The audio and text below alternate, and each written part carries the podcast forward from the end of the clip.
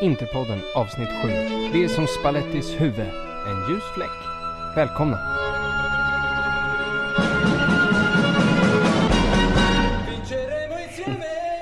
Jajamensan, och där är vi igång tillbaks igen efter en seger mot Sampdoria och en seger mot Fiorentina. Det är nu tre raka vinster här på raken, det är det som innebär med rak.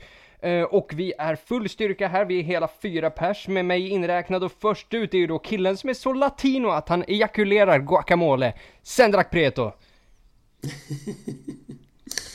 Kul att vara med igen. Tack, antar jag. Jajamensan. Uh, och om man då har fått sig en guacamole shot så kan man ju också behöva skölja ner den med lite sprit och då passar ju gammeldansk bra. Och den andra killen här, han är väldigt lik gammeldansk för han är stark, han är mörk, han är ganska äcklig. Binan alatar!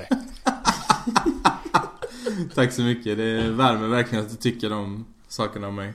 Jajamensan, det vet Jag med, vill jag bara flika in. Och då självklart, om man då har druckit lite för mycket gammeldansk så kan man ju liksom behöva få professionell hjälp med det och då kan man gå till Interpoddens egen, precis som jag gör, vår egen relationsterapeut och den eviga singeln Arian Mirzai. tjena, tjena. Vänta, vänta. Sälj Gagliardini. helt rätt, helt rätt. Det där är en referens till ett avsnitt för mycket, mycket, mycket länge sedan. Det är ju nästan ett år sedan tror jag.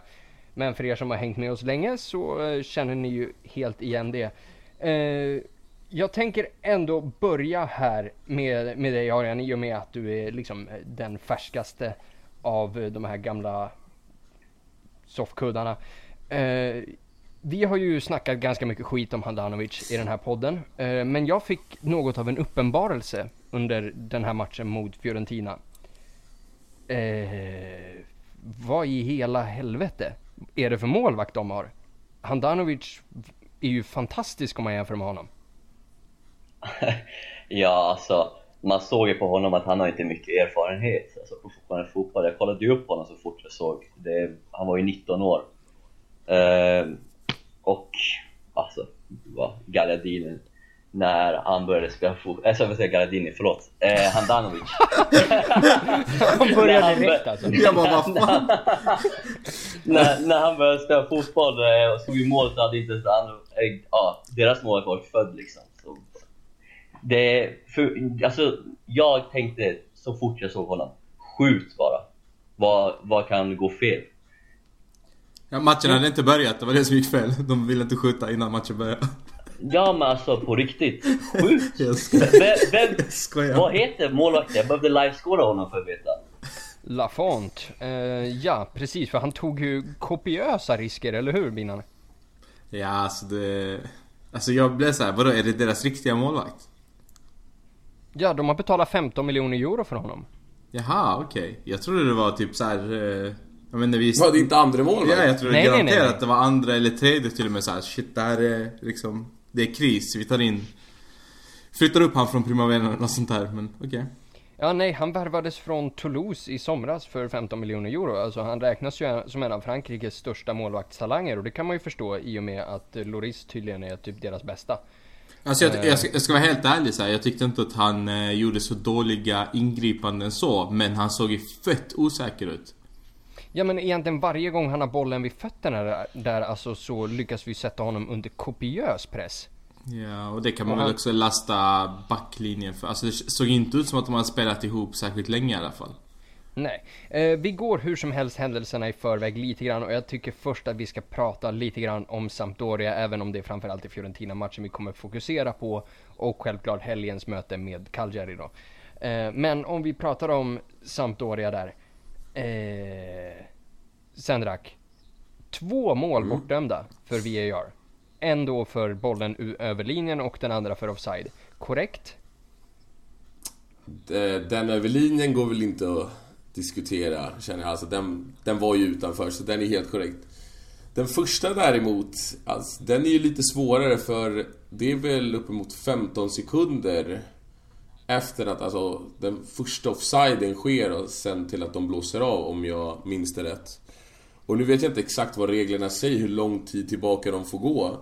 Så att jag har egentligen ingen eh, riktig åsikt här om det var rätt eller fel. För får de gå tillbaka så lång tid, ja men då var det offside. Så att då är det inte så mycket att prata om. Men får de inte det, ja då är det ju skandal. För då ska det vara ett mål. Men känslan i alla fall, som jag minns det, det var att man satt ju frustrerad hela andra halvlek. För jag tycker att matchen mot Sampdoria är, och det kommer vi komma in på lite senare, men det är den bästa insatsen vi gör hittills i år. Jag tycker vi såg riktigt, riktigt fina ut och det var, det var ett perfekt läge att få ett 1-0 mål. Och så dömdes det bort och man satt där liksom med ansiktet i händerna och bara fattade ingenting. Så att, nej, det, var, det var märkligt. Har ni koll på exakt hur det ser ut den där regeln? Jag har en teori eh, och det är att när frisparken slogs så tror jag att domarna tänkte att det är offside men vi låter det gå och så kollar vi tillbaka. Så att när målet skedde, och, alltså när målet gjordes och då, då backade de bara och kollade, och nej shit det var offside. Ja men då blåser vi. Så att... Vi, men varför inte blåsa direkt då? För, att det finns, eh, de det kanske finns... inte var säkra på det och då tänker de vi, vi låter spelet gå och sen ser vi därefter. Vilket jag tycker de borde göra i alla lägen. Men, men det är ju efter, det är efter att de firar och allt sånt, alltså det är inte direkt efter. Nej jo, exakt, men... långt Eller i och för sig, kanske i VAR-rummet kanske de kollar direkt men Alltså, och, och ska vi vara helt ärliga så var det inte två, det var ju tre bortdömda. Alltså de hade ju också ett bortdömt. Visst, det var ja. kanske tydligare men... Men det var också solklart. Ja, jag tror så här, tar man situation för situation Så kan vi säga så här, okej, okay, jo men det blev rätt. Förmodligen, kanske. Alltså varje situation går att diskutera och fortfarande inte vara helt överens. Men det gör det bara ännu mer otydligt. Typ, vad, vad hjälper det? Om, om matchen liksom stannar upp, eh, folk blir frustrerade. Alltså fotbollsspelare till slut, fortsätter vi ett tag till så kommer man ju inte fira målet förrän efter... Eh, man väntar på att någon ska ta ett beslut. Jag vet inte, det känns mer som att vi, vi inte ska vänta på beslutet utan det ska flyta bättre, det ska gå bättre. Eh, med det sagt, alltså tar man det över en säsong som vi gjorde förra säsongen så, ja men det var bättre. Ja, alltså Arian, jag, jag tänkte, jag att... Eh, om, jag, om jag kastar till Arian där, för han skrev en ganska, du skrev en ganska kul grej efter den matchen. Efter den matchen i våran grupp där, att, eh, att vi inte, att redan, att så sent som dagen efter så fick vi Brozovic mål bortdömt för, eh, genom VAR också, men är det inte, är det inte, ursäkta, är det inte bättre att vi har det så här? Sett till, och det fick vi ju verkligen det fick vi ju se i Fiorentina-matchen, vilket vi kommer till också. Men det är väl inte liksom inkorrekt, något av de här besluten e egentligen? Alltså, VAR allmänt, eller VAR, mm. det, är, det är bra. Eh, men det börjar bli överdrivet att va, alltså var och varannat mål kollas. Även säkra mål kollas. Alltså, det är så här, så, som Binan säger, man kan knappt fira längre. Det är någonstans jag vet inte, förra året var det ju mycket bättre. Varför har de överdrivit det här säsongen? Och därmed skämtar jag ju om att ja, dagen efter tog de bort målet eh, med VAR. Alltså, jag vet, jag vet faktiskt inte. Det, jag tycker det har gått överstyr. Ja, eh, det, om vi säger, jag tycker väl inte att det har gått tillräckligt överstyr, för om vi säger skillnaden på VAR i år från förra året är att nu är det inte huvuddomaren som tar ett specifikt beslut att jag ska gå och kolla på det här. Utan rummet kan, kan välja att säga åt honom att du, kom och kolla på det här. För det här kanske du behöver ändra på. Men det är fortfarande ja, problemet... huvuddomarens beslut om han vill gå och titta på det eller inte. Vilket i min bok bara gör att Jove kommer få mer och mer fördelar. Ja, jo. problemet blir ju också att domaren kan ju bara vänta då med att ta beslut. Han kan ju sitta och se spelet fortgå. Och sen så kan det bli precis som nu, att det blir ett mål och sen måste de gå in och revidera. Och jag tycker inte att det är särskilt bra heller. Så som det pågår nu. För det är precis som du säger, Bilan och Arian för den delen. Alltså att man vet ju inte när man ska fira, man vet inte om man kan slappna av eller inte. Alltså det blir som att man sätter firandet i halsen. Och det förstör ju alltså en stor del av känslan. Och det var en av mina farhågor med... Eller när VAR introducerades till världen och till Serie A i synnerhet. Så ja, alltså, jag är verkligen kluven till det här systemet. Alltså, hade det inte varit för att Italien är superkorrupt och för att Juve faktiskt har domarfördelar. så hade jag ju aldrig i livet varit för det här systemet. Jag tycker det förstör mer. Men nu är det så att nu spelar vi i den här ligan. Så att man måste väl någonstans ha VAR för att försöka få det i alla fall Ja, jag om... så rättvist som möjligt. Jag, För att, jag, ja. nej, jag personligen omfamnar ju hela den här grejen faktiskt. Alltså jag är ju väldigt eh, för VAR. I och med att de tre VAR-besluten som tas i Sampdoria-matchen, samtliga tre är ju korrekta. Även, och vi, vi måste komma ihåg, vi är Interpodden, vi är inte Juve-podden. Så att vinna matcher på mål som inte ska vara mål, det är inte våran melodi Nej, och det är inte den filosofin absolut. vi ska gå efter. Och de två vi får bortdömda, jag anser att båda är korrekt bortdömda. Likväl som Sampdorias, likväl som Brozovic eh, avgörande mål i slutet där. Är, är, är är, när- bör, liksom, bör räknas som mål, vilket den gör. Så det är fyra Mm. korrekta beslut vad rörande mål. Därför, det är en bra grej och sen om det om det sätter firandet i halsen, det tycker jag väl inte. Är det någon av er som ser Radja Nainggolan, eller vi tar Asamoas mål, är det någon av er som ser det målet och, in, och sitter ner och bara ja, låt oss se vad VAR har att säga om saken innan vi blir glada.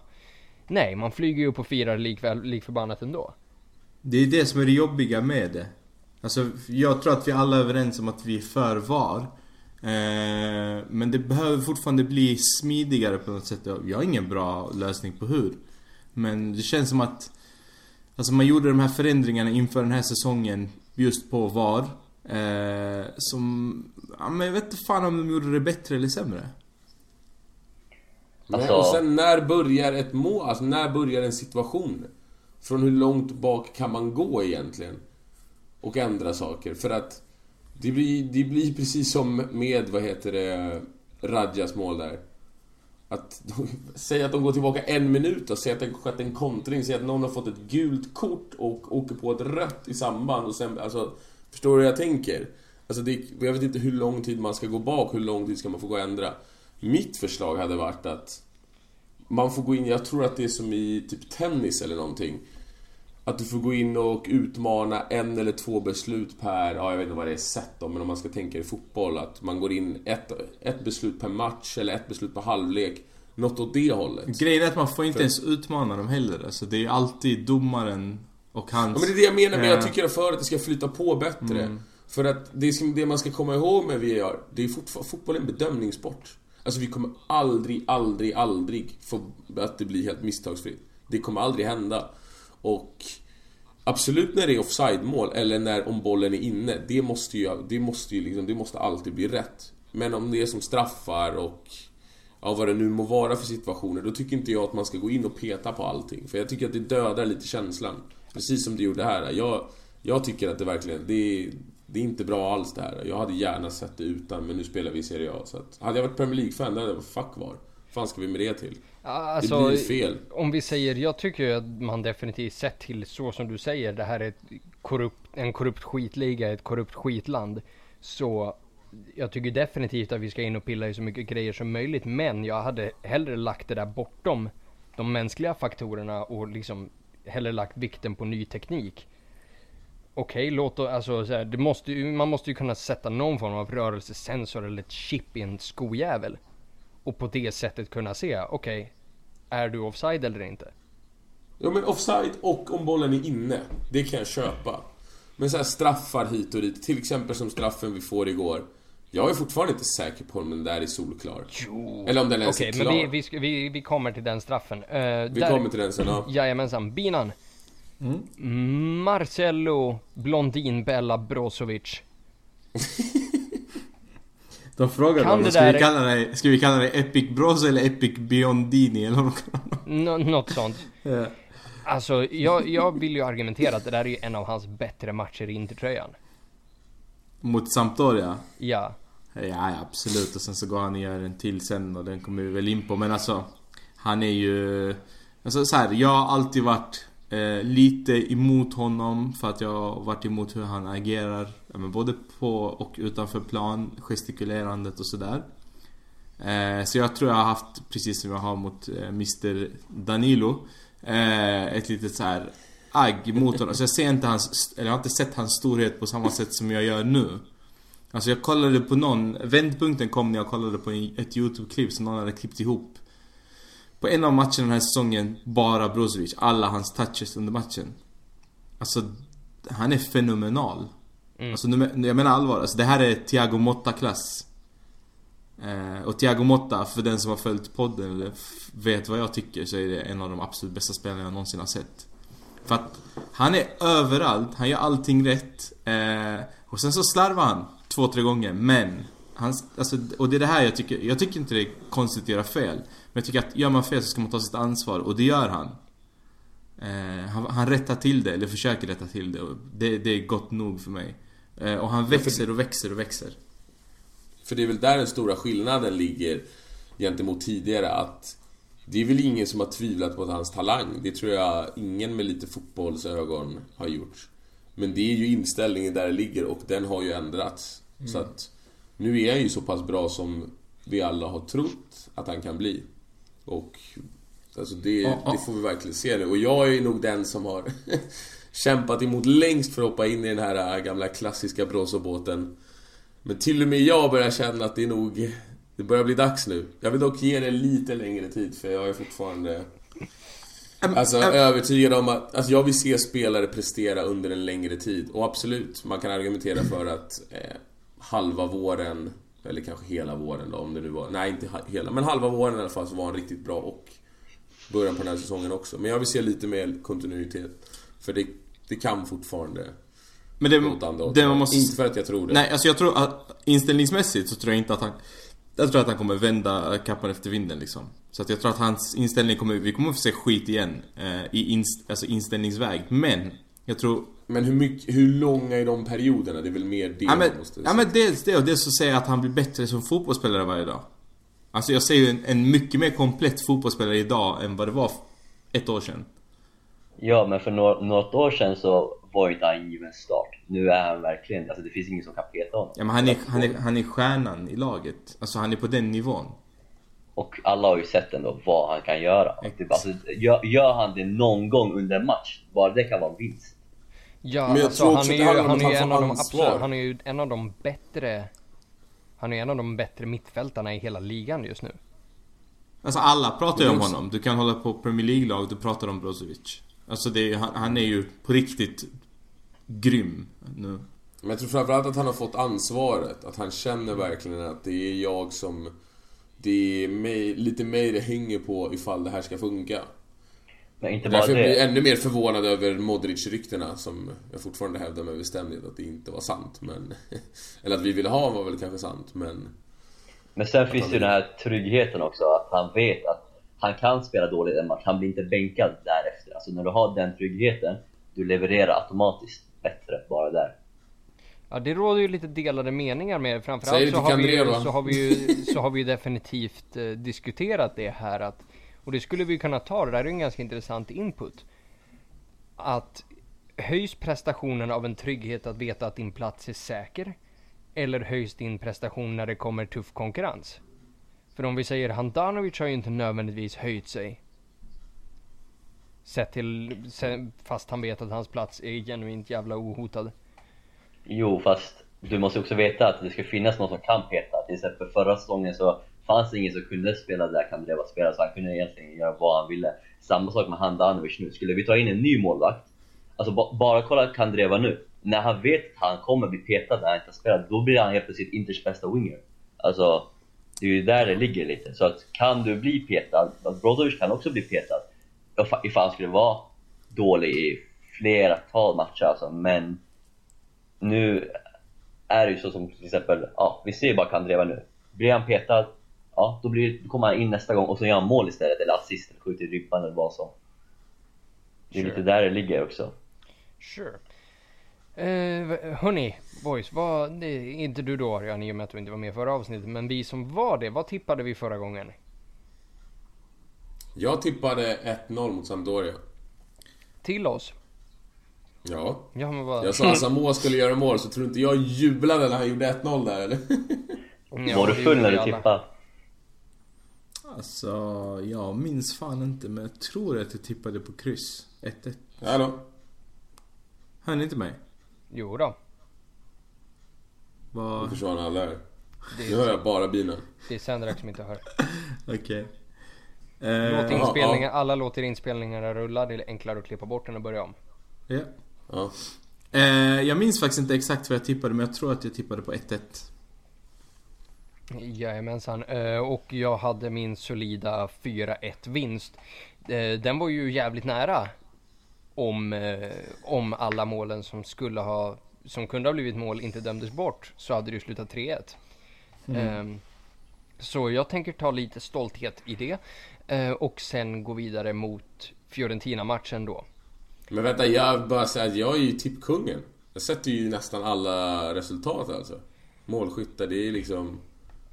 Det är bara att swisha över cashen.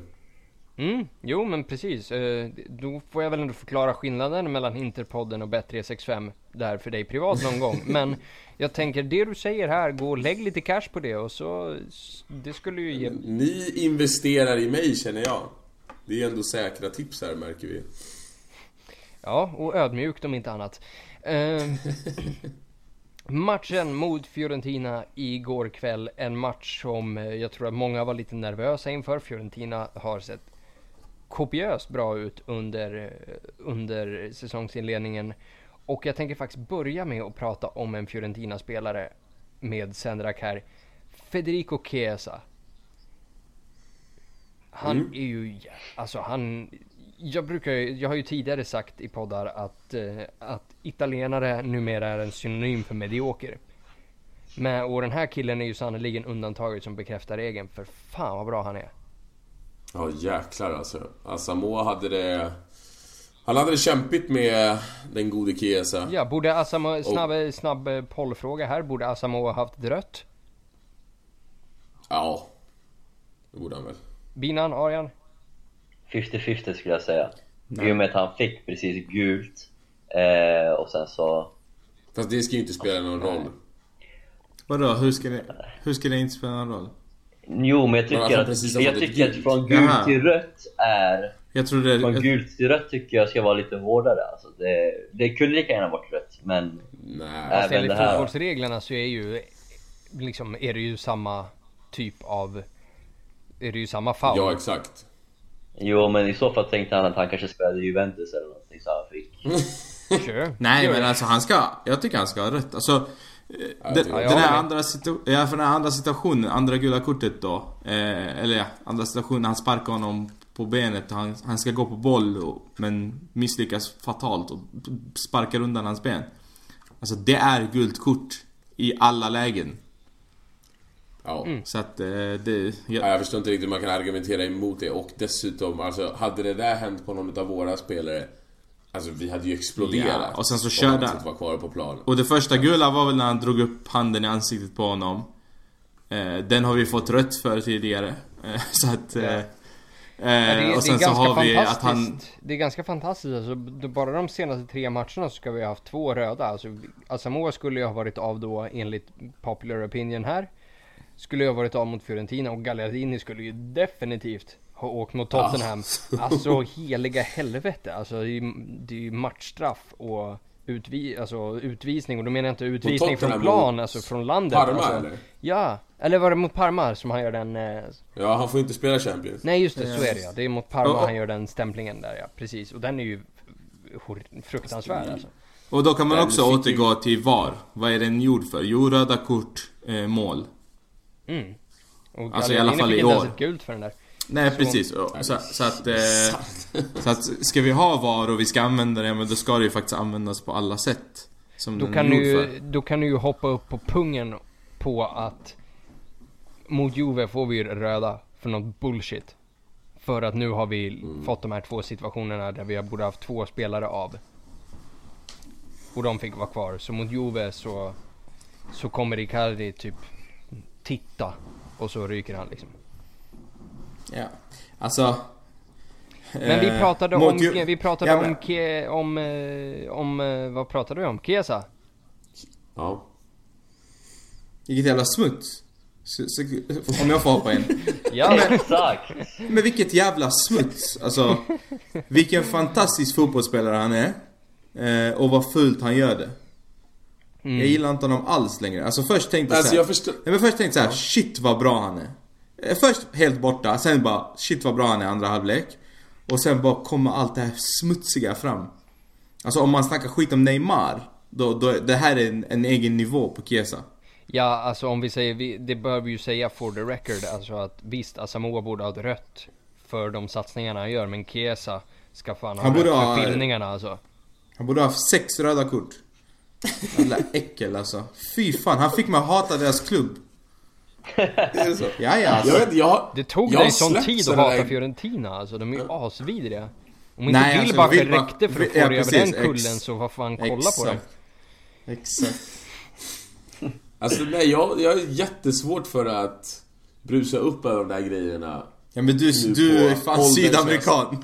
Du, Ja, men alltså, det jag- ingår i ert spel, hallå. Du håller på Uruguay. Ni har... ingår i ert Det är klart det spel. ingår i ert spel att fuska. Det, Vi har haft en filmare och det är Suarez. det är Precis, den enda men Sendrak, någonsin haft. se det som, som ett finger i arslet mot Chile. Ja, det, det där är ju bara äckligt. Det där är ju ingen... Det är inte så, jag, jag känner bara lite så här som, ja men Chiesa, en sån spelare. Det är så här, jag, jag vet inte, jag, jag har väldigt svårt att tända till när det gäller såna grejer. Precis som jag har med domartabbar också. Förut så exploderade jag över alla de här grejerna. Alltså Pavel Nedved är fortfarande den människa jag tror jag hatar mest i världen. alltså, Det finns väl några, måste... det finns några till, men alltså... Men jag måste hoppa in där. Alltså jag håller med Ja. dig exakt om just det där domarmisstag. Alltså jag, jag bryr mig inte längre. Jag vet inte om det är Nej, bra precis. eller dåligt. Men Jag tror att man har blivit avtrubbad och jag tror att precis samma process har skett med fotbollsspelare. Alltså att, jaha, där är ännu ett litet äckel, där är ännu en liten vidrig italienare eller portugis eller uruguayan eller vad det nu må vara. Alltså liksom det, det rör mig inte så jävla mycket längre för att det är så pass, alltså det är en del av spelet. Jag tycker att fult spel, alltså Gagliardinis grej är tusen gånger värre än någon utav Chiesas filmningar. För där är vi helt, där är vi helt olika. Jag älskar ju sånt.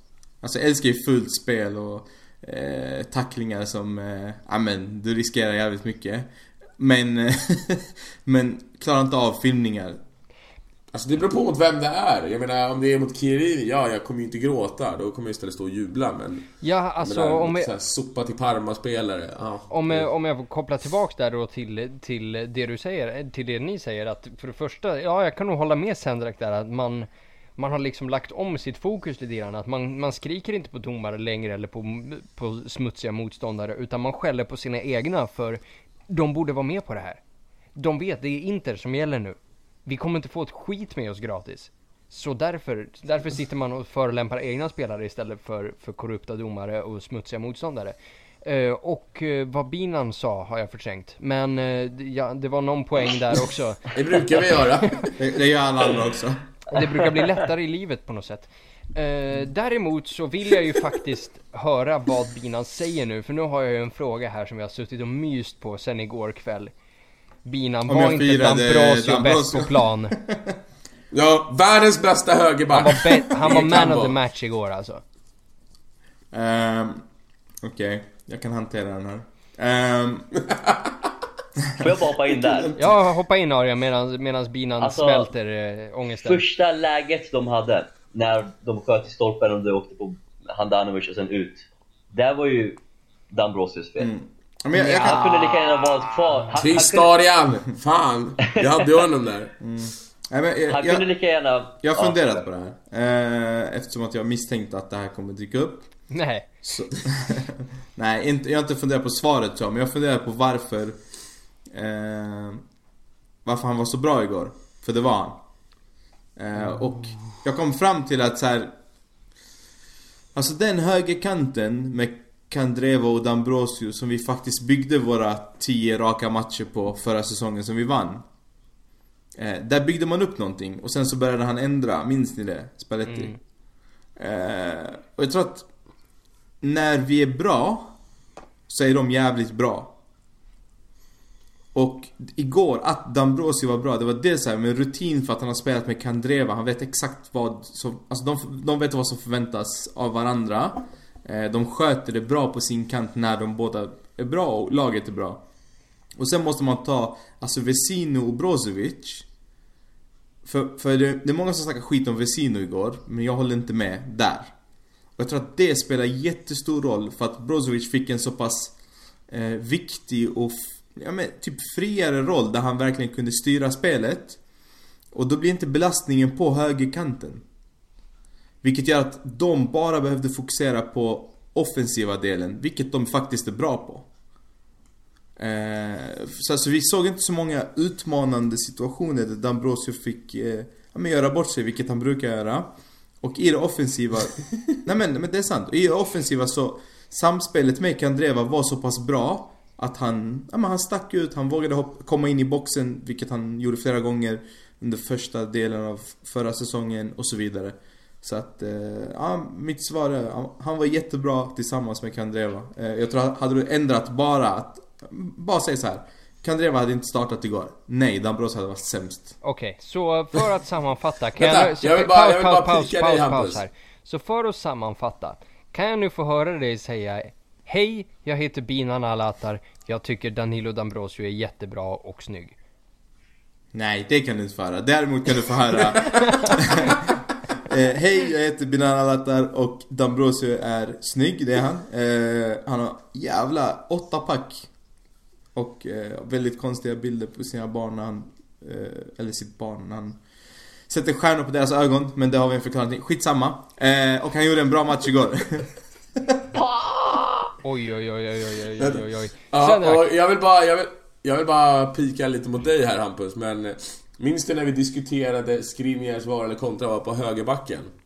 Alltså att du ville se honom där efter Tottenham-matchen. Ja. Och jag hävdade att D'Ambrosi är bra offensivt och att han kommer, han kommer komma till lägen, han kommer skapa poäng, eller han kommer göra poäng. Och jag vill bara säga, här fick du. Och sen så kan vi gå vidare. Ja, ja, alltså som, som sagt, om vi säger min, min poäng med det var ju att så pass bra som, eh, som Skriniar lirade som högerback så tycker jag definitivt att han håller för det. Alltså jag, jag ville bara, jag ville bara hetsa lite. Jo, jo, absolut. inte- Det och eh, jag... Du ska, inte- du ska inte svara. Nej, nej, nej, nej, men jag förstår. Jag går och kastar pil på fotot av dig som jag har istället. Nej, men det... Eh, däremot, vi har, ju, vi har ju nämnt honom och Arian, enligt min mening så var Antonio Candreva bäst på plan igår. Mot Fiorentina, håller du med? Ja. Tack. Då Eh, går vi vidare i debatt. Nästa Låt ämne, Lars ja, Idiot eller bara pinsam? alltså, lite. Jag tycker du ska bolla över den till Sendrak nu, för han ville spy. Okej. Spy. Alltså, bäst på... Nej, eller vill du fortsätta ha den innan? Alltså, bäst på plan. Jag tyckte inte någon var bäst på plan. Men han var... Hur kan, hur kan man tycka att någon inte var bäst på plan? Någon måste ju varit bäst på plan. Nej, alltså, jag tyckte inte någon stack ut. Det tyckte jag faktiskt inte. Jag förstår, jag hör vad du säger Adrian, jag fattar vad du menar. Så att, Fast, alltså, det, så, så fast dock, alltså det är ju tekniskt omöjligt. Alla Jo, kan ju inte ha men- varit lika bra. Någon måste ju ha varit bättre Ja, men- än den andra. Det, Ja, ja, Rent lingvistiskt så fallerar ju argumentet här i all ärlighet. Liksom. Jag håller med Binan. Jo, ja, och ja absolut, det är klart, jag håller ju med er två också, men samtidigt... Shit jag vilken förstår bra ju vad han kompis du försöker är säga. Sendrak. Du är som bra kompis. Du är så fin. tack bror. Jag förstår vad han försöker säga, nu är ni två så här bittra, Nej, gamla det. gubbar på fiket i, i Bandhagen liksom. Och står och gnäller på ungdomarna. Som kommer med en liten felsägning alltså. Nej men som sagt, så det... Alltså, Kandreva hade mer rätt än Perisic.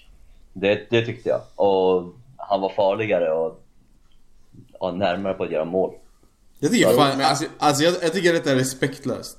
Han, han gjorde en av sina bästa matcher någonsin tror jag, inte bara inte tröjan. Han var bäst på plan tillsammans med Brozovic. Ja, men lyssna nu på vad jag säger här. Alltså, killen var fucking monster första halvlek. Alltså monster. Han, han var vår offensiva kraft. Det var han som drev allting. Ge, ge mig ett namn på vem utöver Brozovic Ja, och, Kanda, okej. eh, Brozovic och Kandreva som Får jag, faktiskt... får jag svara? Ja, absolut. svara? Okej. Du såg inte ens Så. matchen din lögnare. Ja, det är det jag ska säga nu här. Det är det jag ska säga nu här. För så att alla våra kära lyssnare vet. Alltså, jag har haft jävla tekniska problem med Strive alltså. Det har, det har skrikits och det har gapats i Casa Sendrak kan jag lova. Så både första halvlek mot Sampdoria och första halvlek mot, eh, vad heter det, Fiorentina. Alltså det här hade jag väldiga problem. Alltså det stängdes av. Då, då får du Ja, inte va- uttala dig om Kandreva för att han Men, var så- monster men- första halvlek. Fast det var Och det alltså... kanske han var. Jo, det Det var kanske han han. var. Men det är det, det, är, det är det hela min poäng handlar om att man har ställt, alltså kraven på Kandreva har sjunkit nej, så nej, lågt nu. Med tanke på hur urusel han har varit en hel säsong. Och, alltså, den här killen får, det här halvvolleyläget som han skjuter över. Han står väl typ inne i straffområdet om jag inte Alltså snälla du. Ja, men alltså, det är Snälla du, han skapade allt det där. Till och med det skapade han. Alltså tro Det är mig. ett superläge som han inte ens lyckas få på mål. Nej, nej, och ja, han kanske var bäst på plan i första halvlek. Jag har ingen åsikt om det, för det kan jag inte ha, för jag har inte sett den. Men det här med att folk ska börja hylla, hylla honom till skyarna nu efter två Alltså, nej. helt okej insatser. När han fortfarande brä- istället för att förut inte komma till några chanser för att han var så jävla värdelös. Nu kommer man kanske till chanserna. Men han sätter ju fortfarande inte dit dem. Ja. Alltså det är, det Nej, är liksom, man, man måste, man får lugna sig lite. Nej, alltså- precis som, Ja, men, Lå, men, helt, helt in, innan du svarar där Binan, låt mig bara fylla i på det Senderak säger och jag håller ju Kandreva som bäst på planen i förra matchen men jag vill ändå säga till allting det Senderak säger, mm mm, sista preach. Alltså, Va? alltså jag håller med, kolla jag håller med du? Jag hörde... Sister Preach. Han gjorde en, eh, Mm, en sån. Ja. Men, han med mig eller inte? Ja, fattar jag inte. håller med dig. Jag höll med dig. Men, Ja, bra. alltså så här, förstå mig rätt. Jag, jag håller också honom, alltså, jag har inte samma krav på honom som jag har på alla andra. Men jag menar inte, alltså jag menar så här, du kunde tagit ett annat namn. Alltså vi kunde bortsett från att det var Kandreva.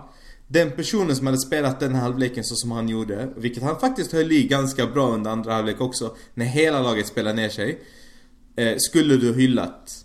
Det är tvärtom tror jag, att på grund av att det är Kandreva så trycker vi ner hans insats. Han gjorde en jättebra insats. Alltså tro mig, jag lovar.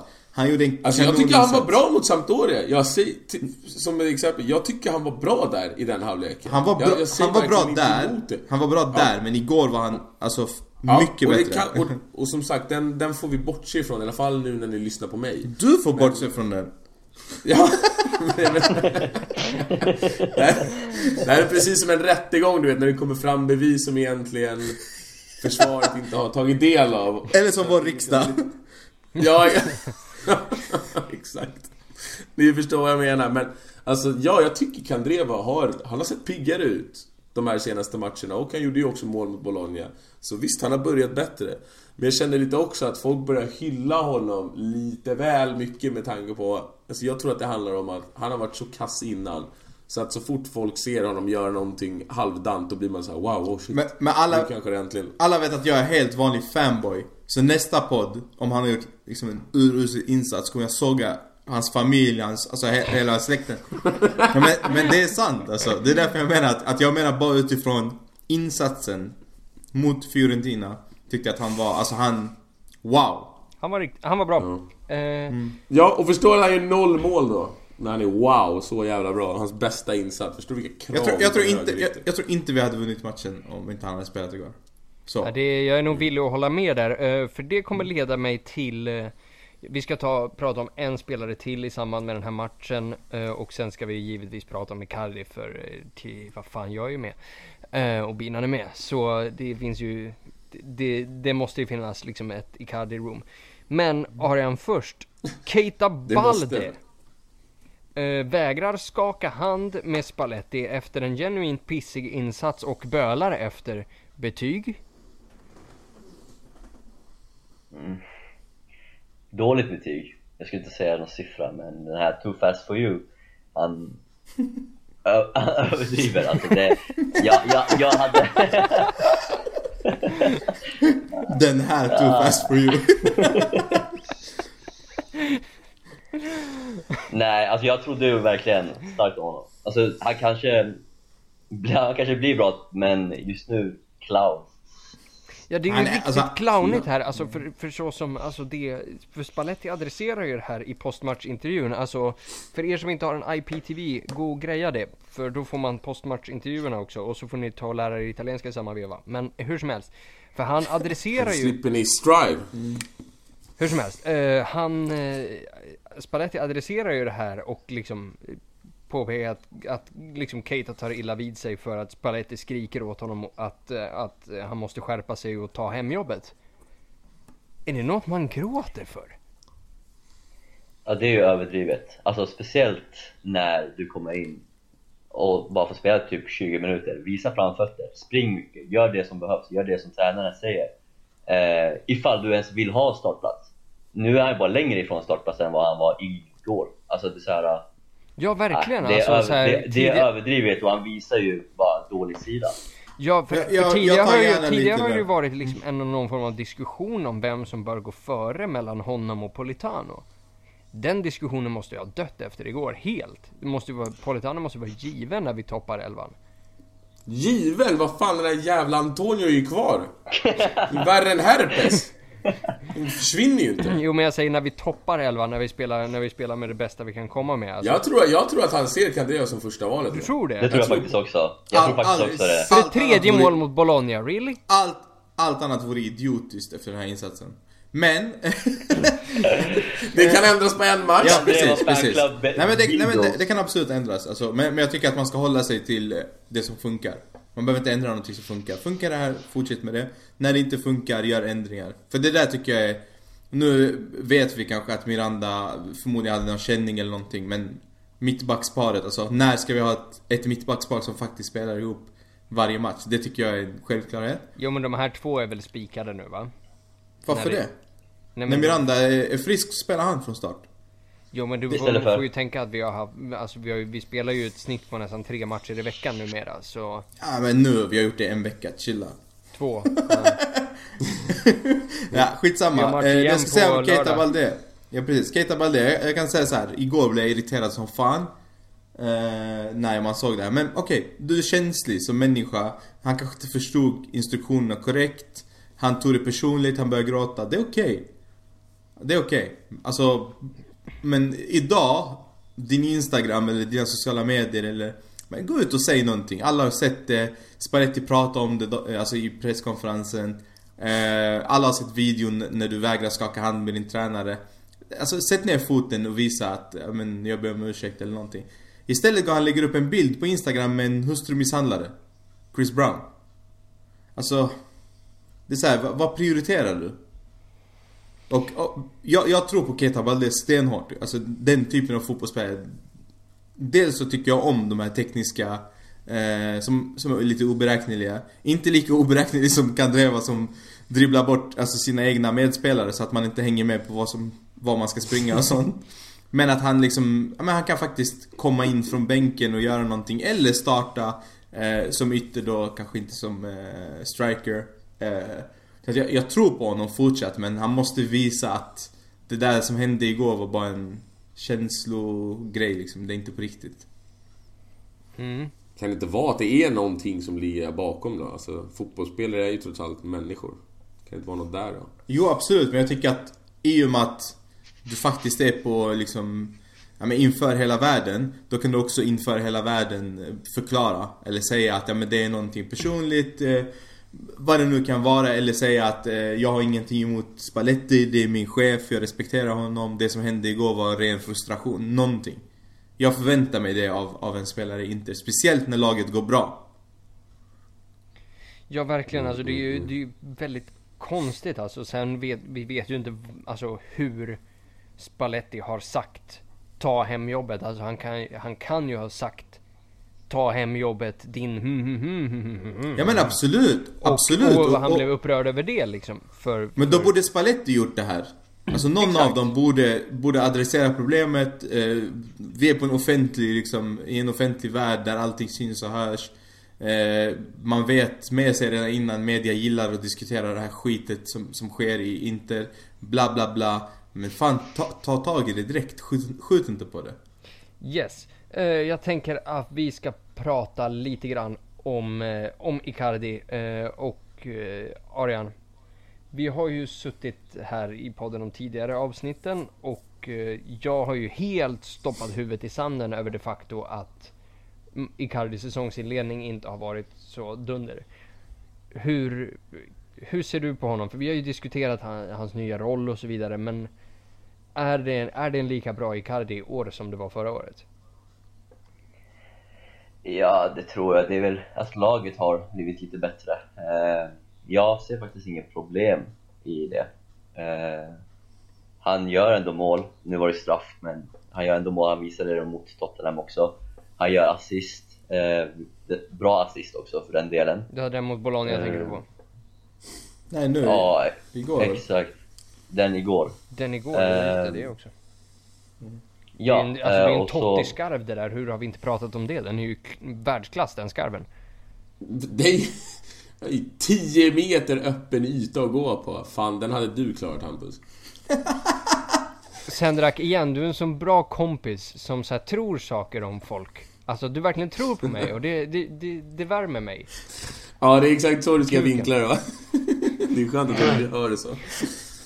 Mm. Nej, men som sagt, jag ser inte, jag ser inte det som problem och eh, jag, alltså, ha- han kommer komma igång mer än det han har visat och sen så kommer det vara, så kommer han, han, han kommer tysta allihopa. Så är det. Va, vad, händer med, vad händer med kontraktsförlängningen sen i somras? Ja men det, den kommer. Jesus, har du inte lyssnat på Asilio? Han säger att det är nästan klart. Ja, alltså, jag tror jag har snackat om det typ så länge podden har funnits. Bara, ja men snart kommer han signera. Ja men den kommer, jag är inte orolig alltså. Det är, Mauro, Mauro, Nej, alltså. Mauro är våran Di Natale alltså. Alltså man är ju inte orolig, man tycker bara det är lite skumt, eller? Ja, Diskussionen har varit där hela är tiden, Lite, det det, händer så här, det skapar en, en, ett orosmoment i onödan. Bara dega, dega vad killen vill ha och, och shut the fuck up would ya. Alltså för det... Det skapar bara friktion i onödan liksom. Alltså ge honom det han vill ha så stannar han och så är alla lugna. Alltså, Och så är vi en jag har läst... klubb. Ja, men jag har läst lite, alltså han vill inte ha något. Eh, senaste rapporterna. Nej men helt ärligt. Nej men alltså, Du vill ha ett kontrakt? alltså Wanda har inte krävt en förlängning. Jaha. Alltså, är du med? De väntar på Inter, men de har inte sagt så här, "Ja, om vi vill ha det här. Utan det, det verkar inte stämma. Utan det, det är inget snack om det, utan det är snack om att vi ska förlänga. Men det är inte så här, ja det är dags att förlänga, vi vill ha det här. Nej, ska man, är, vara... Ska man, man vara är inte på den nivån i klubben, utan mer så här. Eh, ja men, det är den naturliga ersättaren till Zanetti och han tänker vara här hela sitt liv. Ja men och, och där, Nej. där kan man ju vara en cyniker också och säga nej men det är klart som fan att de inte kommer att kräva någonting sett till att eh, Icardi sitter på en utköpsklausul som är typ två Snickers i dagens fotboll. Så det kan ju vara därför de inte kräver någonting också. Men jag tror också, jag tror likväl Icardi sitter lugnt i båten, han tjänar bra, han, han lever fotbollsstjärneliv i Milano med alla kidsen. Alltså, varför, Man- man måste varför ska säga han flytta? Varför Ja, ska han Man måste flytta? säga så här. Vi, vi tycker att den är låg, eh, klausulen, och det är den. Eh, men så låg är den ändå inte. Alltså jag tror om vi tar, jag ska bara ta ett exempel då. Milinkovic Savic som ändå var på väg bort från Lazio. Mm. Eh, hade de fått 110 miljoner euro så hade de sålt honom. Ja, ja. Och vilket Och innebär hans att det är inte... Ja men är du med? Så det är inte så dålig klausul för en Serie A-spelare. Nej, alltså det, det väl, beror väl helt på hur han fortsätter leverera i Champions League. För om han fortsätter så som han gjorde mot Tottenham, då, då kommer de här pengarna. Däremot så tänker jag, varför ska han dra? Alltså, han är, han är ett Champions League-lag. Han är i en klubb där han är älskad. Det är en bra stad. Alltså, var, var ska han gå någonstans? Alltså, antingen så får du gå till ett, till ett Barca där du kommer vara bänk. Eller så får du gå till dött Real. Eller så får du gå till en absolut skitstad. Alla typ München, Manchester. Alltså tänk er, tänk er att komma med din latinofru och, och era kids och flytta till Manchester.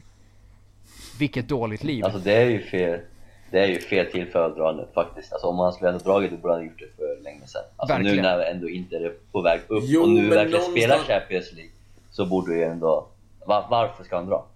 Jo, för att man vill ha ny motivation, precis som alla fotbollsspelare, alla människor vill ha nya utmaningar. Så att... jag vi vill ha att nya utmaningar. Är, är det inte en ny utmaning att spela Champions League till exempel? Jo, absolut! Och det kan vara det ett år, och det kan vara det nästa år, det kan vara det tre... Men alltså att sitta här och tro att han kommer... Alltså... På många får det låta som att han kommer stanna hela sitt liv i Inter. Det är självklart, det kan ju ske, men det är ju typ en procents chans. Och att den här gamla myten om att sydamerikaner inte gillar att spela i England eller någon skitstad i Manchester. Alltså Sergio Aguero har varit 10 år i City nu. Alltså om pengarna är rätt, då går killarna. Jo, sure. Alltså, Däremot vi, vi Icardi pratar... har vi- någonting, däremot har Icardi någonting som inte andra spelare har känner jag. Alltså att han verkar genuint, för det första är han typ så här genuint ointresserad av fotboll. Han bryr sig verk, verkar inte som. Och Han har en familjesituation som också gör att han kan inte bara dra iväg hur som helst med barnen. Vilket också gör att man kan se honom kanske stanna lite längre i Inter. Och dessutom så verkar han vara, alltså, upp, alltså gilla Inter på ett annat sätt som jag inte har sett många spelare göra de senaste åren. Så jag alltid talar för, men ett dött Real, mm, det håller jag väl inte nödvändigtvis med om heller och de är ett köp från att vara stekheta igen. Typ en viss Neymar skulle kunna komma dit och sen fylla på med lite Icardi där också. Alltså att det är inte så klart som det borde. Eller som ni får att låta som åtminstone.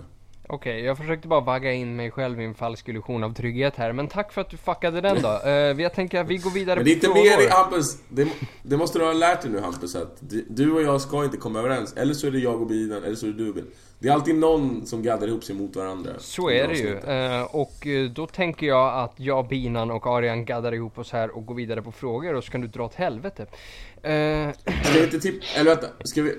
Får jag ta den första då? För jag hade lite tankar kring den. Jajamensan, jag, jag kan ju börja med att läsa den, den här. Det är från, eh, mm. från Georges där som uh, frågar Vad saknas i Interspel? Vi är inte helt ute och cyklar som lag men det finns inget spel. Vad behövs för att ta nästa steg? Första frågan. Och grejen är att jag tycker att vi har ett bra spel. Det är bara att vi är mm. fantastiskt okliniska. Jag tycker framförallt att för det vi diskuterade väldigt mycket förra året, det var fram, alltså en, en högerkant som inte fanns där. Nu i år känns det lite som att vi har egentligen ingen ytter som presterar på toppnivå och ni kan hävda hur mycket ni vill kan dreva i en match men sanningen är att yttrarna har inte levererat i år. Och när då Kandre, eller när Icardis form sviktar som den uppenbarligen gör så blir det ett problem. För vi har dessutom en Radja som fortfarande inte är 100% så att mer eller mindre hela offensiven, alltså alla offensiva spelare, ingen utav dem är i sitt slag i, alltså i detta nu. Så att jag tror att det handlar väldigt mycket om att de behöver spela ihop sig. Vi behöver framförallt att Perisic kommer igång, eller vi behöver att alla kommer igång. Men tanken var att vi skulle köpa in mål och framförallt till den offensiva mittfältaren och till högerytten. Och det har bidragit med, vad är det, ett mål hittills? Två. Så att... Raja ett och vem mer Kandreva ett. Ja men jag tänker då alltså att utav nyförvärven. Utav nyförvärven? Ja det är ju Kandreva har gjort ett, DeFry har gjort ett, eller vad heter det, Nangolan har gjort ett och DeFry ett. Nej men alltså jag menar alltså som, som offensiv mittfältare och högerytter, alltså just de två positionerna. För det var det vi saknade förra året lite. Vi saknade mål därifrån. Och det har vi inte fått till än. Och sen som vi har varit inne på väldigt många gånger.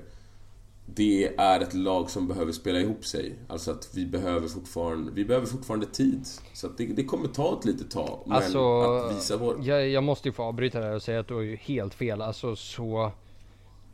Ja. eh, vad är det vi pratar om här? Alltså Politano har bidragit med assist och Nainggolan har spelat två matcher och hängt ett mål. Alltså tre matcher och hängt ett mål. Det är väl en må ett mål var tredje match och de har dessutom fått ett bortdömt också. Det är väl precis vad vi förväntar oss, eller? Med, nej, jag hade förväntat mig mer. Jag hade förväntat mig att Balde skulle kunna ha gjort ett mål i alla fall. Politano har gjort ett mål.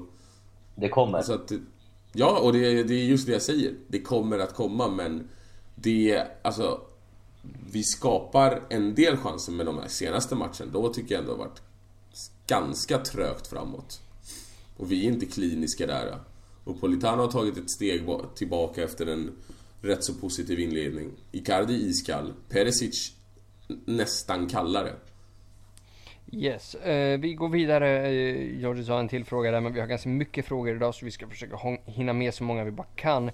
Eh, Yusuf eh, säger, om ni får vara ärliga, hur ser ni på Kandrevas plats i truppen?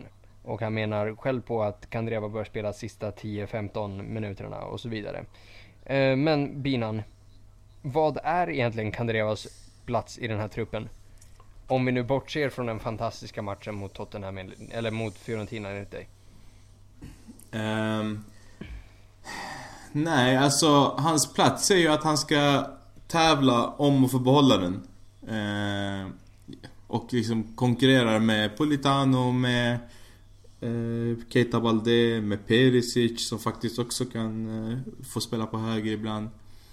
Så att... Eh, men helt enkelt att, att vara bättre än dem. Sen så skulle jag säga, han, eh, han har ju alltid mycket energi. Han eh, har ett bra hemjobb, alltså bra i defensiven. Så att eh, jag skulle säga på sikt så här att om, om vi får igång Politano eller Keita Balde på riktigt. Eh, och, alltså att någon av dem blir startspelare. Då kan det vara perfekt att ha och slänga in eh, när man vill kontrollera en ledning, tänker jag. Yes. Men Eh, just, men just nu så säger jag att han, men, sett till dagsform, eh, petar de två. jag tycker ju Politano är bra alltså. Jag vet, fast det Spalletti gjorde där var att han petade honom när han var bra. Eh, vilket han har gjort många gånger tidigare med spelare och då har de tappat all motivation. Mm. Ja, han har varit så bra nu på slutet på Litano. Fortfarande... Nej, inte alls som innan. Alltså jag tror att det fort... Igen, vi kommer tillbaka till att Kandreva gjorde så att vi hade så låga krav på en högerytter. Alltså det ska produceras mål det ska produceras målchanser. Ja fast det tycker jag ändå att Politan, alltså han var ju faktiskt eh, en frisk fläkt om man säger så. Eh, och han skapade. Mm, några få matcher. Ja, ja precis, men det är det jag menar. Och sen så istället för att få se vad det leder till. Så valde vår kära tränare att eh, peta honom. Mm. Ja, jag vet inte, jag tror bara att ska, det, ska vi verkligen vara med, ska vi ta en topp 4 placering och göra en någorlunda bra Champions League eller Champions League höst och förhoppningsvis vår då. Då behöver vi få igång yttrar som producerar Vi borde köpt Chiesa. Så. Ja. Fast, fast är han värd pengarna? Han är nog fan värd ja pengarna efter, alltså. efter, i, efter i, igår så... Vet du vad? Varenda fotbollsspelare som har ett värde, alltså marknadsvärde, de är värda pengarna.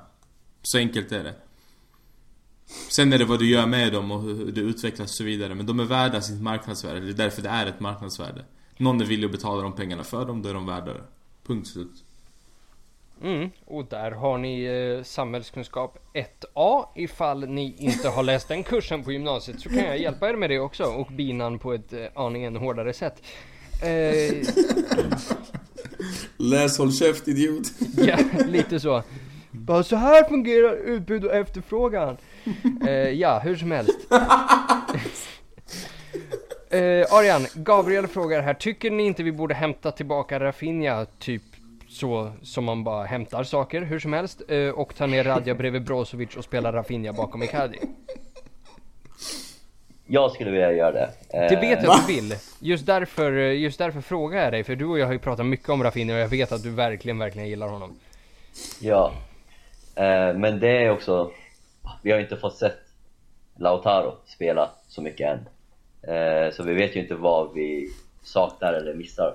Jag hade glömt bort honom fram tills jag såg honom i- i en matchtrupp och jag svär på allt. Jag glömde bort honom helt. Eh, men så här, ja, jo. För att det känns som att med Rafinha så hade vi mer offensivt. Eh, och det saknar jag. Jag saknar den där Schneider-typen. Om vi säger, jag håller ju inte med dig alls här. Jag, tycker, jag tror att den enda anledningen till att vi saknar Rafinha är inte på grund av att vi har Nainggolan i hans position utan att vi fortfarande har, har Gagliardini slash Vesino på den här platsen på mittfältet och de är inte bra nog. Alltså så är det. Hur många nickmål, eller inte hur många som helst, men oavsett, även fast Vesino har gjort två nickmål i, i avgörande sekvenser så är han inte en overall duglig spelare.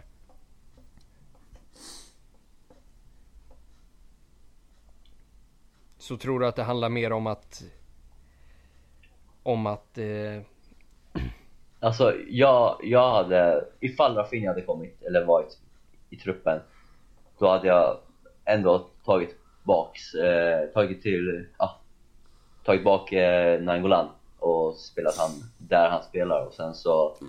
Och sen, ja det stämmer ju det, där du säger med Vesino. Eh, ja, han är inte tillräckligt bra. Men jag känner att vi behöver Rafinha där. Precis, men är inte det bara att slakta, slakta här Nainggolan och borde det inte bättre då att gå och försöka hitta oss en ordentlig innermittfältare i alla Vidal till exempel? Jo, men har vi det så varför inte? Det, då kanske inte vi behöver Rafinha, men nu, har inte vi någon av Vidal eller Rafinha. Och då vart det liksom så här, ja, ta tillbaka honom om det går. Eller ta Vidal om det går. Alltså det, ta, ha någon ordentlig bredvid Brozovic. Eh, även om Martinez, eller Lautaro Martinez ska spela där i den positionen och gör det bra så kan ju, alltså jag vill fortfarande ha lite mer kvalitet där fram. Eh, Bro, eh, Nangolan är det, men jag ser även att Nangolan kan spela lite längre bak och gör det bra. Yes, eh, om vi då kopplar in eh, er andra här också. Vi har ju pratat lite grann om Lautaro Martinez. Eh, Gabriel, Gabriel fortsätter här. Eh, kommer vi någonsin få se Lautaro Martinez på planen igen? Det kommer bli en ga, ga, Gabigol. Nej. och det är inte för att han är dålig, det är ju för att jag tror inte han kommer få... Jag, jag tror inte han kommer få det förtroendet som jag sa att Brozovic har nu. Det kommer vara det här att bänka, alltså han kommer bli bänkad när han inte levererar. Förlåt Eh, Arja, men jag tror du är helt ute och cyklar. Han fick ju det, det, starta det hoppas jag. premiären. Alltså, Jo, men sen fick jag inte ens spela. Var det För att direkt Nainggolan var skadad och Keita kom dagen innan och... Ja, men det är det. Och om jag, han hade kunnat starta med Valero då, om han var nu, så han hade kunnat starta en Kandré, alltså... Jo, Jag jag, jag, jag hoppas på riktigt alltså att han får det förtroendet och han får verkligen starta och inte bara hoppa in sista tio eller något sådär. Ah. Eller att om han gör en dålig match så blir han bänkad. Jag vill se han start Alltså det här, det här är en längre spelare, period. men det här är en spelare som, som Alltså vi har värvat via Milito, via Zanetti, eh, via Spalletti, Ausilio Alltså det är inte Gabigol Det är inte någon som har skickats in genom en eh, agent Jo, men inte är det ju perfekt på att göra Gabigols. Ja fast Eller nej alltså, Nej, men alltså det här kommer slakta den här ligan. Nej men grejen är att han, alltså, de kommer, han kommer få press på sig att spela honom, Spalletti Det Ja, kan jag garantera Jag hoppas att alltså, han får det, spela tiden. Även om han gör det dåligt så hoppas jag att han får Ja, spela. jag Alltså, med. Jag sa ju det var helt sjukt att han bänkade honom efter första matchen. Det är också samma, Va? det är samma, det är samma diskussion som jag har gällande Politano. Alltså han gjorde en, en helt okej första Han match. skadade ju sig. Nej, nej. Nej, nej, Nej, han Han var bänkade inte honom. skadad efter andra matchen. Vi gjorde bort oss i första matchen och då bänkade han honom i, till, till andra matchen. Det var ingenting med någon skada. Precis, och då får han ju komma in där mot Då fick han komma in i här perfekta 90 bollen. Precis, i 90 kommer han in, slår en helt perfekt passning där Icardi bränner. Och där och då... Och det här är varför, det här är varför jag tror att han inte kommer få det förtroendet. Jaha, nej men det, känns, jag, jag är helt övertygad om att om Spalletti är kvar så kommer Lautaro Martinez få det förtroendet. Jag hoppas det. Alltså annars är han dum i huvudet som tränare som, som värvar in en spelare som han inte kommer ge förtroende till. Då, då har han misslyckats i sitt jobb. Tack. Yes. Eh, DR frågar sin första fråga. När kommer vi få se ett Inter som dominerar och avgör matcher redan i första halvlek? 2028. ja. Någon gång mellan då och 2000 aldrig. Ehm, ja, är det någon som vill invända mot det? Alltså det är ju Pazza Inter och vi är inte så jävla bra som vi ibland målar upp oss som att vara alltså. Alltså vi har visat oss redan att det här kommer vara som förra säsongen. Det, det kan bli lite bättre, det kan även bli sämre. Så att jag har svårt att se det på, alltså, det, vi snackar många matcher fram innan vi kommer kunna göra det. Yes, eh, Serhat. Eh, tydligt eh, att den något breda truppen har gynnat oss, i synnerhet de senaste veckorna. Vad behöver breddas ytterligare under vinterfönstret? Hela laget. Nej, men nu... Nej, det är väl en... Defensiv eh, mittfältare skulle jag säga. Ja, exakt. Det är väl bara där egentligen man... Man känner att det verkligen borde komma in någon. Men sam, alltså... Alltså, vi sitter jag- ju på de här äh, jättelånen, gör vi inte det? Alltså, Jo, Hampus, men om det vi här, säger det här så känns här. nästan som att du borde svara. Alltså jag tycker att du borde ändå lägga fram korten gällande den ekonomiska situationen. Ja, kan om vi ens säger- värva någon spelare? Det, det, det, ja. Nej, det, det, det betvivlar jag väl ganska skarpt. Om jag ska vara helt ärlig. Eh, om vi kan. Eh, I och med att vi har, eh, vad heter det, optionerna som sitter på Politano och på Sime Vresalco. Är ju väldigt, väldigt dyra lån. Så de två kommer ju köpas loss. Keita har vi lånat in. Kate har vi lånat in för 5 mille med då option på ytterligare 35. Sett till vad han har bevisat så här långt så betvivlar jag ju skarpt att han kommer köpas loss för de pengarna. Däremot om vi ska stärka någonting under vinterfönstret, alltså hur många av sina förstfödda måste man ge för en ny målvakt? Jo, men det är ingen som släpper en målvakt i januari. Jo, Alltså, fan alltså Ariola. Ariola sitter på ett utgående kontrakt med PSG. Vem? De har Buffon, alltså. Är han bäst i världen? Nej, men han är fan i mig bättre än Handanovic. Jag vet inte ens om det är så ärlig. Alltså jag, ty- jag, jag tycker mittfältare, det är, alltså där är det största problemet. Det är liksom, jag tycker inte vi har någon vi kan stoppa in. Vare sig vi ska vinna eller hålla. Nej men Eh, jag, jag måste bara säga det här om målvakten. Alltså jag, jag pallar inte mer. Nej, alltså jag, jag är helt. Jag trodde aldrig jag skulle säga de här orden, men... Alltså han är vår största svaghet just nu. Ja, han är den svaga lätt. länken. Det, det är... Det är eh, bekymmersamt hur mycket han har gått ner sig på så kort tid egentligen. Eller så är det bara jag som kanske har varit blind. Men... Nej men det Han här, är ju, det- det här är ju unprecedented det här han håller på med Ja. just nu. Alltså. Sen, sen ska man säga att den räddningen han gör på Chiesas avslut, alltså det... Det den, Simeone, okej ja just, just, just det. det. är, alltså, den är ju värd ett mål. Den är ju den är så pass bra, alltså det är ett sånt läge också. Så att den är ju extremt bra, så att han glimtar ju till fortfarande. Alltså att han är ju fort, Han kan ju fortfarande göra... Vad heter det? Världsklassnummer här och där. Men samtidigt... Alltså, Man är alltid orolig. Ja. Alltså skott mot honom så... Ja. Bajsar man på sig. skoffra. Och sen fan det är något skott som de skjuter igår som man släpper en retur rakt ut på ett förhållandevis Ja, ganska löst skott som går längs marken. Det är så här, alltså nej. Det är, han är, han är, han har, han har Ja, gått men- från att ha varit en av de få världsklassspelarna i det här laget enligt mig till att vara den största säkerhetsrisken. Nej men och framförallt hans, alltså. De här, jag vet inte om han har missuppfattat reglerna eller något sånt där. Men om det är en deflektion på bollen och den byter riktning så är det fortfarande hans jävla jobb att ta den. Ja, fast Alltså, den- det just igår är ju... Alltså den, nej. Där får ni fan kamma er. Om, om man lastar Handanovic för gårdagens mål, då vet jag inte vad man... Alltså Den- om vi säger så här, faktiskt- om, om han hade hoppat åt helt fel håll så hade jag inte lastat honom. Men nu står han där på sina fastlimmade jävla hälar igen Jo. och den glider ännu en gång mitt i målet precis bredvid honom. Jo, Jag alltså, jag Det håller- börjar ju det- bli frustrerande. Alltså kan du bara lägga dig ner för sakens skull? Jo, men det har ju skett en- Ja men alltså, grejen det är så här att det, Ja men fortsätt du. Så tar jag I det läget skulle han inte behöva hoppa. Jag tror inte, alltså, nu vet jag inte exakt, men jag tror inte bollen hade gått in. Eh, den hade gått nog utanför. Och sen när den, alltså när den kommer på eh, Skriniar och går in i mål. Det finns ingenting han kan göra. Alltså det, det, han är redan på väg åt ena hållet. Han slänger inte sig åt ena hållet, men han är på väg åt det hållet. Och sen ja, byter en riktning. Alltså det är omöjligt. Det är alltså, det är, alltså, han ska inte bara kasta sig bara för att kasta sig för att Hampus blir nöjd. Det är liksom... Jo, det får han gärna göra. Jag kastar mig för att Hampus ska bli nöjd. Nej, Nej, Ja, och kasta dig så jag blir nöjd. Vad fan, vad är problemet? Ja. Kasta Ja, dig i klubben va? Eh, jag tänker att vi tar tre frågor till. Eh, Mikael här, eh, Binan. Kommer vi få uppleva två forwards på planen med Spalletti vid rodret? Mm, inte så länge vi har världens bästa center. Mm, nej jag håller med dig. Eh, Nej men alltså om- typ och- såhär, ska man ha det för sakens skull eller?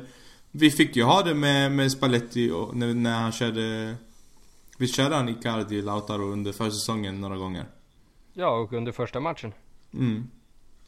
Så att ja, vi kommer säkert se det under säsongen och, men jag ser inte ett behov av det.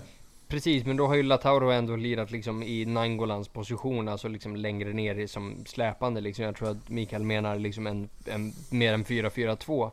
Och grejen är att nej, det kommer vi väl inte få se. Alltså så här, när har Spalletti någonsin ställt upp två forwards? Nej men alltså det är ju två forwards oavsett om han spelar i den positionen bakom honom, skulle jag säga.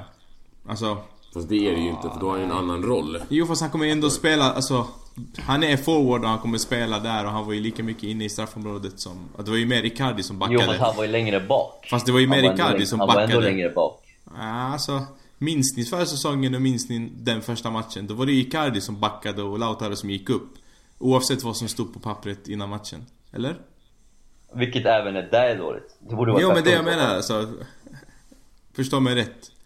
Det, det, sen, uppställningen blir inte två forwards, men det är två forwards som spelar och de eh, samsas inte särskilt bra. Nej.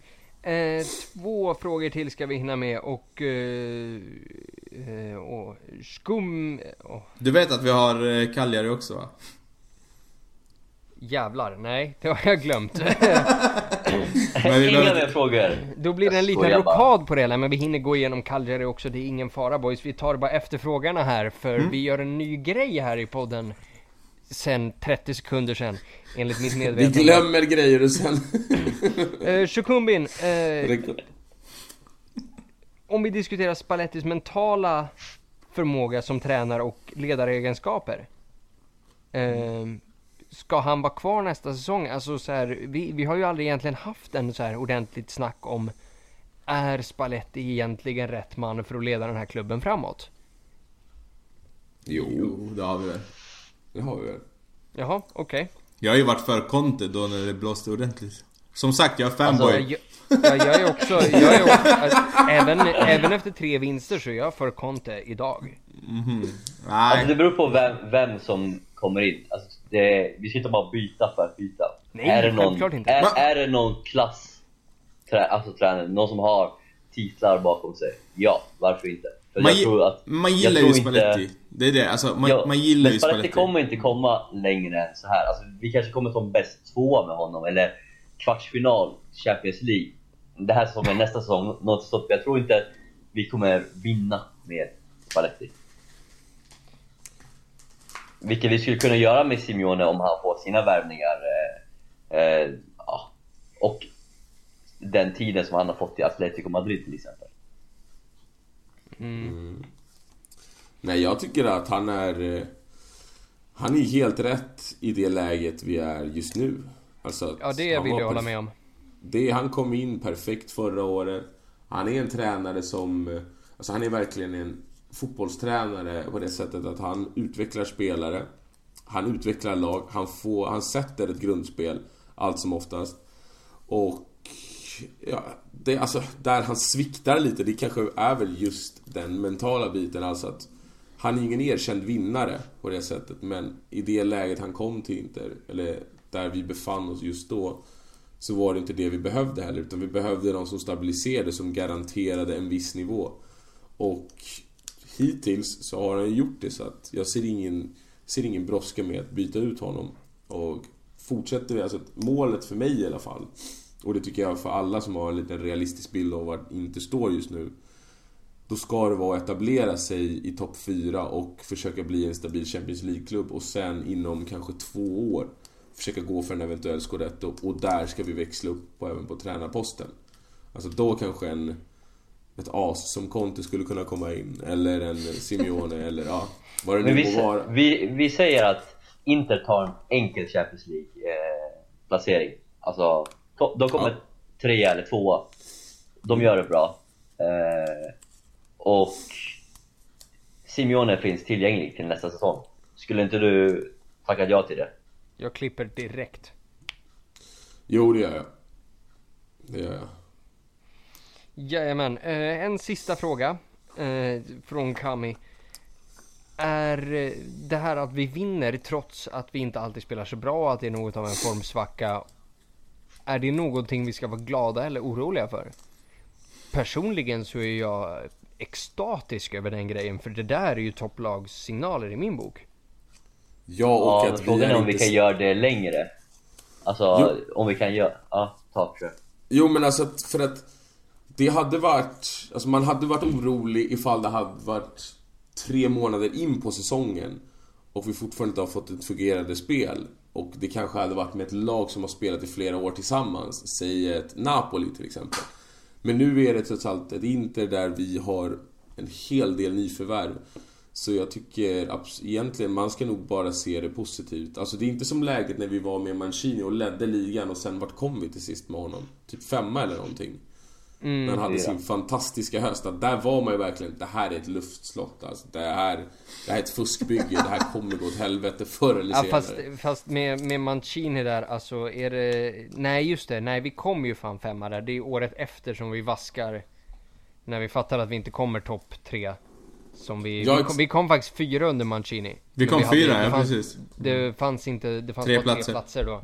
Okej, okej, ja men vi, vi i alla fall, vi ledde ligan och lyckades sumpa Champions League-platsen. Men det gjorde vi fan i, vi ledde fan i halvtid för- av säsongen. Men det gjorde vi förra Ja, säsongen också. Jo, men... Jo, det gjorde vi. inte. Jo, vi Va? gjorde det en Jo, match. det vi. Vi ledde en Mm. match men alltså under Mancini där det året när vi har, när vi har Jovetic och Jajic och de här grejerna, då leder vi ju länge. Ja, då led vi några, några Ja, vi ledde i halv... eh, Alltså när, när vi gick till paus, absolut. Men jag menar, men jag menar alltså... Spalletti Men- startade ju också med 10 raka eller vad fan det var. Jo, men med Spalletti så var det ändå, alltså du såg ju helt andra, helt andra mönster i spelet. Alltså det var ju ett fungerande anfallsspel. Sen var vi ju... Sen så var det ju att vi inte hade tillräckligt bra lag. Nej, och det- sig Men om vi säger heller. boys, eh, boys eh, frågan är ju faktiskt hans ledaregenskaper och liksom hans mentala förmåga. Är han, har han den ledarkaraktären för att hantera den spelartruppen vi har? Jag kan hoppa in Ja. där, alltså... Ja men får jag Ja. avsluta sen ska du få hoppa in men alltså det beror väl lite på vad man förväntar sig också. Alltså förväntar mig säga att vi ska ta en scudetto, nej då... Då är ju inte han rätt. Och man har märkt nu framförallt på säsongsinledningen att när han blir lite pressad, man har märkt i lite intervjuer här och där att han är lite grinig, han har en lite dålig förlorartouch vilket folk på den där nivån, alltså den form av elit som de ändå är uppe i, antagligen alla är. Men han visar väl kanske på... Han är väl lite öppnare med de bristerna eller vad man nu ska kalla det. Men ja, fortsätt Dina. Nej, alltså jag skulle säga så här. Det, om man tar ledarskap i sig, okej vad är bra? Vad är en bra tränare eller en bra ledare idag? Alltså jag tror inte att den typen av, men ta Mourinho som exempel nu. Vi älskar Mourinho allihopa men Alltså är han en bra tränare idag? Conte, Nej. vi tar han som exempel. Är han en bra tränare idag? Ja. För jag, jag har efterfrågat liksom... Nej men vänta, jag har efterfrågat en, en liksom som kommer in och kör. Eh, en, en som kommer in och sätter folk på plats och börjar ta tag i skeppet på riktigt. Men jag vet inte fan alltså, vi behöver nog ändå en som Spalletti just nu. Och precis som Sendrak är inne på, ja men är det, vill vi vinna någonting här och nu så är det fel. Men vill vi bygga någonting som kommer vinna någonting framåt, ja men då är nog Spalletti rätt man. Eh, och, och med det sagt skulle jag säga så här. Om han får igång det här, nu tog han oss till Champions League i år. Om han får igång det här, han tar oss till Champions League nästa år också. Alltså jag tror fan, ge han tre år, alltså ge han kontinuitet, ge han de spelarna han vill ha varje sommar, varje... Eh, att han, liksom, det är ett långsiktigt projekt. Då tror jag faktiskt att han kan, han kan ta sina titlar också med Inter. Eh, men, när det blåser, då måste han vara starkare. Så att jag tror att han behöver jobba på, på liksom hur han agerar i media, i media hur han agerar eh, liksom till sina spelare och så vidare. Så att han verkligen får med sig alla de här konstiga individerna, för det är vad vi har. Vi bygger ett lag med väldigt konstiga, annorlunda, eh, ratade, många ratade. Eh, och, och där måste jag ge alltså, han, alltså, att, att vi har fått in typ Asamoah som faktiskt är en, eh, en fin människa, en fin personlighet, verkar vara då. Jag tror att han, han knyter han till sig de här och får med sig dem hela vägen eh, Så tror jag att han kan vinna saker med Inter också Mm. Jag tyckte du sa en intressant grej där Binan. Alltså att när det har blåst lite kring honom så är man ju inte helt säker på att han kommer leverera och nu har jag inga siffror eller ingen statistik som backar det men min känsla var lite samma sak i Roma också. Att hade inte han någon så här längre period, precis som med oss förra säsongen att när det gick dåligt så gick det dåligt ett ganska långt tag. Är det någon som känner igen det här eller bara jag som... Ja men det stämmer varje år. Ja men det stämmer Ja, exakt. Och det är väl det som liksom lite talar emot honom, att han kanske fortfarande inte har lärt sig att när det väl börjar verkligen gå åt helvete så vet han inte riktigt hur han ska vända det. Alltså det finns ingen liksom... Ja men jag tror att just där så kommer det spela Alltså störst roll vem du har med dig från spelartruppen. För att det är bara då det uppstår sprickor, alltså om vi, om Om det någon gång, alltså när det blåser utifrån Så handlar det ju om hur står gruppen intakt. Och hur klarar man det här gemensamt. Och jag tror att Tar du Roma som exempel, ja men då hade han ju absolut inte gruppen med sig eftersom att Han hade har deras han alf... Precis. sig. Hans alfahana emot sig. Här har han väl... Han har haft Icardi, jag skulle säga, både med och mot sig under hela förra säsongen. Eh, men framförallt med då. Men jag tror inte att det räcker, för Icardi har inte heller den respekten som han, som man förväntas ha som kapten i den klubben. Tror Så du jag inte tror- det? Tror du inte det har shapat upp sig lite grann nu med Jag tror, jag tror absolut Nej jag tror absolut inte att Miranda har någon respekt för Icardi till exempel. Jag tror att Miranda är väldigt stark i omklädningsrummet. Eh, Men jag tror att den styrkan försvagades lite i och med att ärke-aset Eder skeppades iväg. Ja. Alltså att den lilla grupp, grupperingen blev en gubbe Ja, absolut. svagare. Eller en- Så kan det vara och så tror jag att, att typ så här, eh, eh, som kommer med erfarenhet, så han puttar ner Miranda lite från tronen också.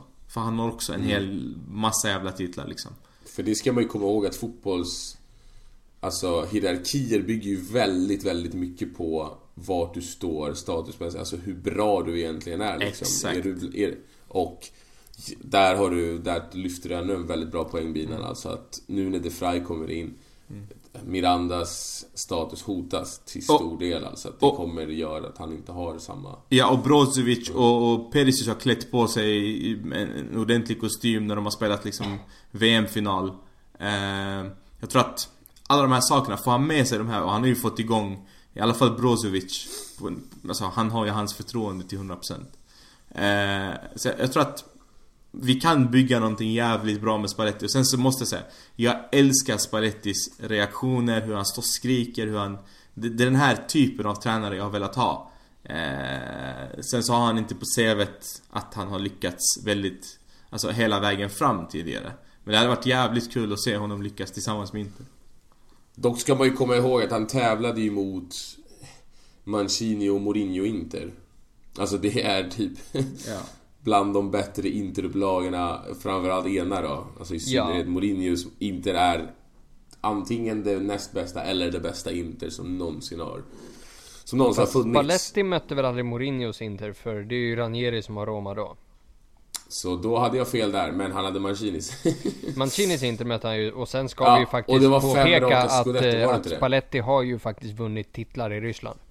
ja, absolut, men jag tänker bara liksom nu i i de lite större ligorna. Precis, titlar man bryr sig om. Precis. Nej, Eh. Och, Och ja, eh, med det så, sam, så avslutar vi frågorna här och så går vi in på Cagliari för idag är det tydligen upp och ner vända världen.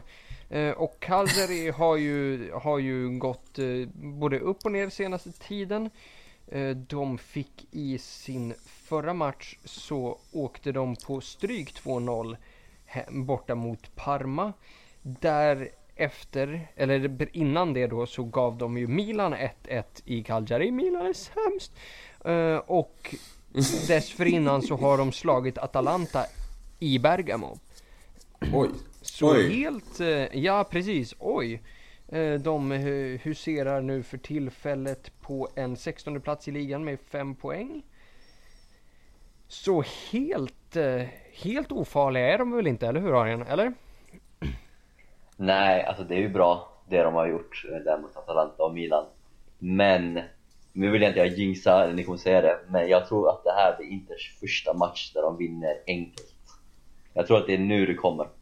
Eh, På bortaplan på Sardinien. Hemmaplan Ja. är det.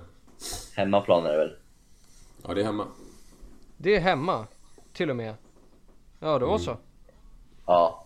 Så jag, jag, jag tror det kommer vara en enkel match faktiskt. Eh, Det, jag, jag tror det är där, inte att vändningen kommer, men har vi kollat alla matcher Inter har spelat så har Inter, om de har vunnit så har det varit tufft. Eh, Så att ja, det är om du frågar mig. Jajamensan, att Binan, vi- någon, eh, ja. någon i Cagliari som man bör hålla ett extra öga på. Bland de som finns, som vi säger, det är ju inga större nyförvärv i Cagliari för det här året. Det är fortfarande Nicolo Barella. Eh, som är den, det tyngsta namnet och kanske tillsammans med Dario Srena, kroat, som har spelat i sex sekel. Och då João Pedro.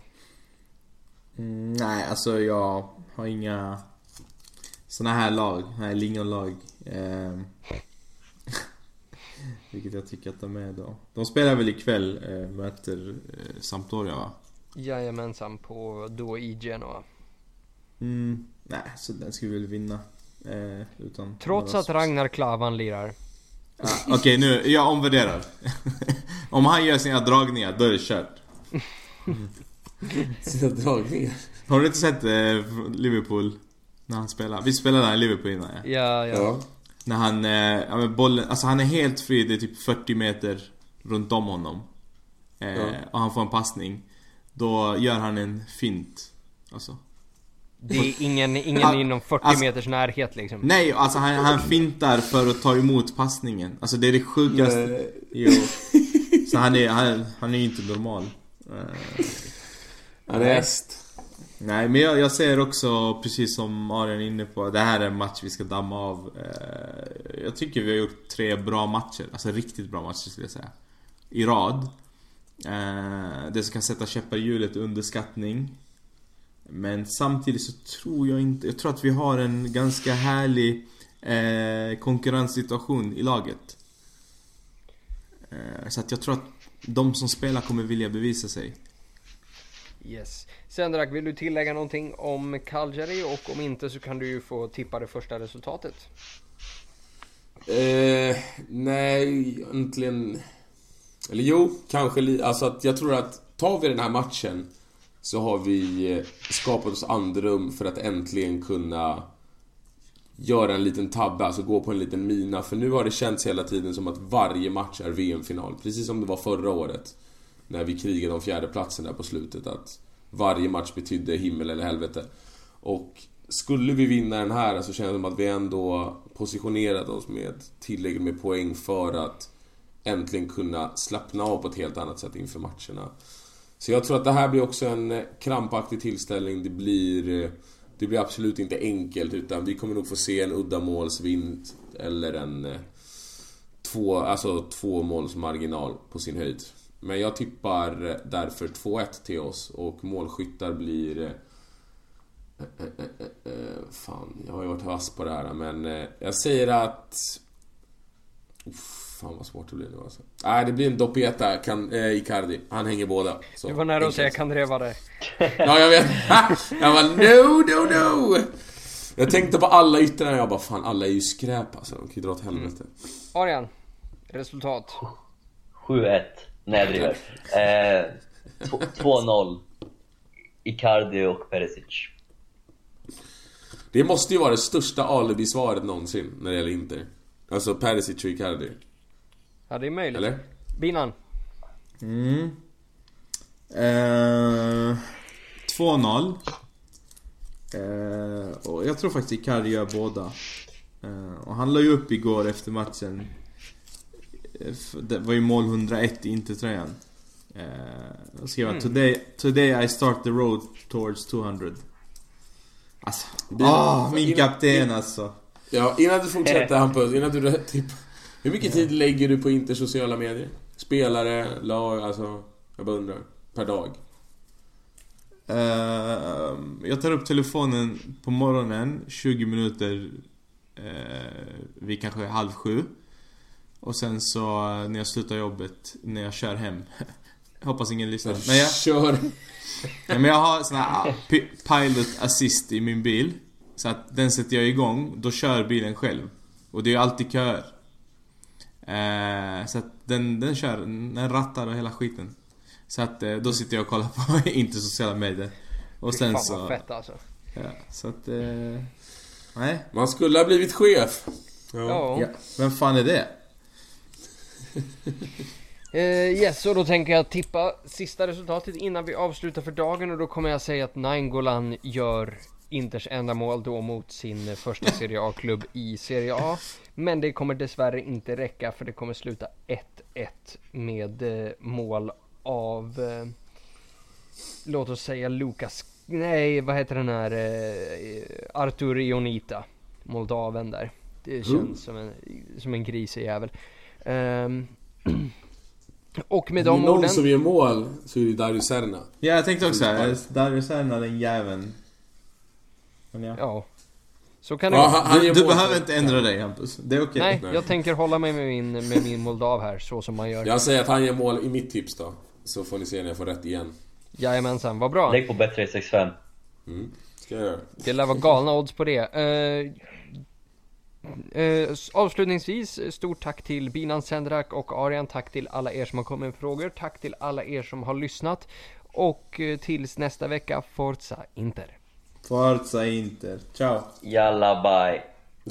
Ciao, Jalla, ciao. jalla Jeep.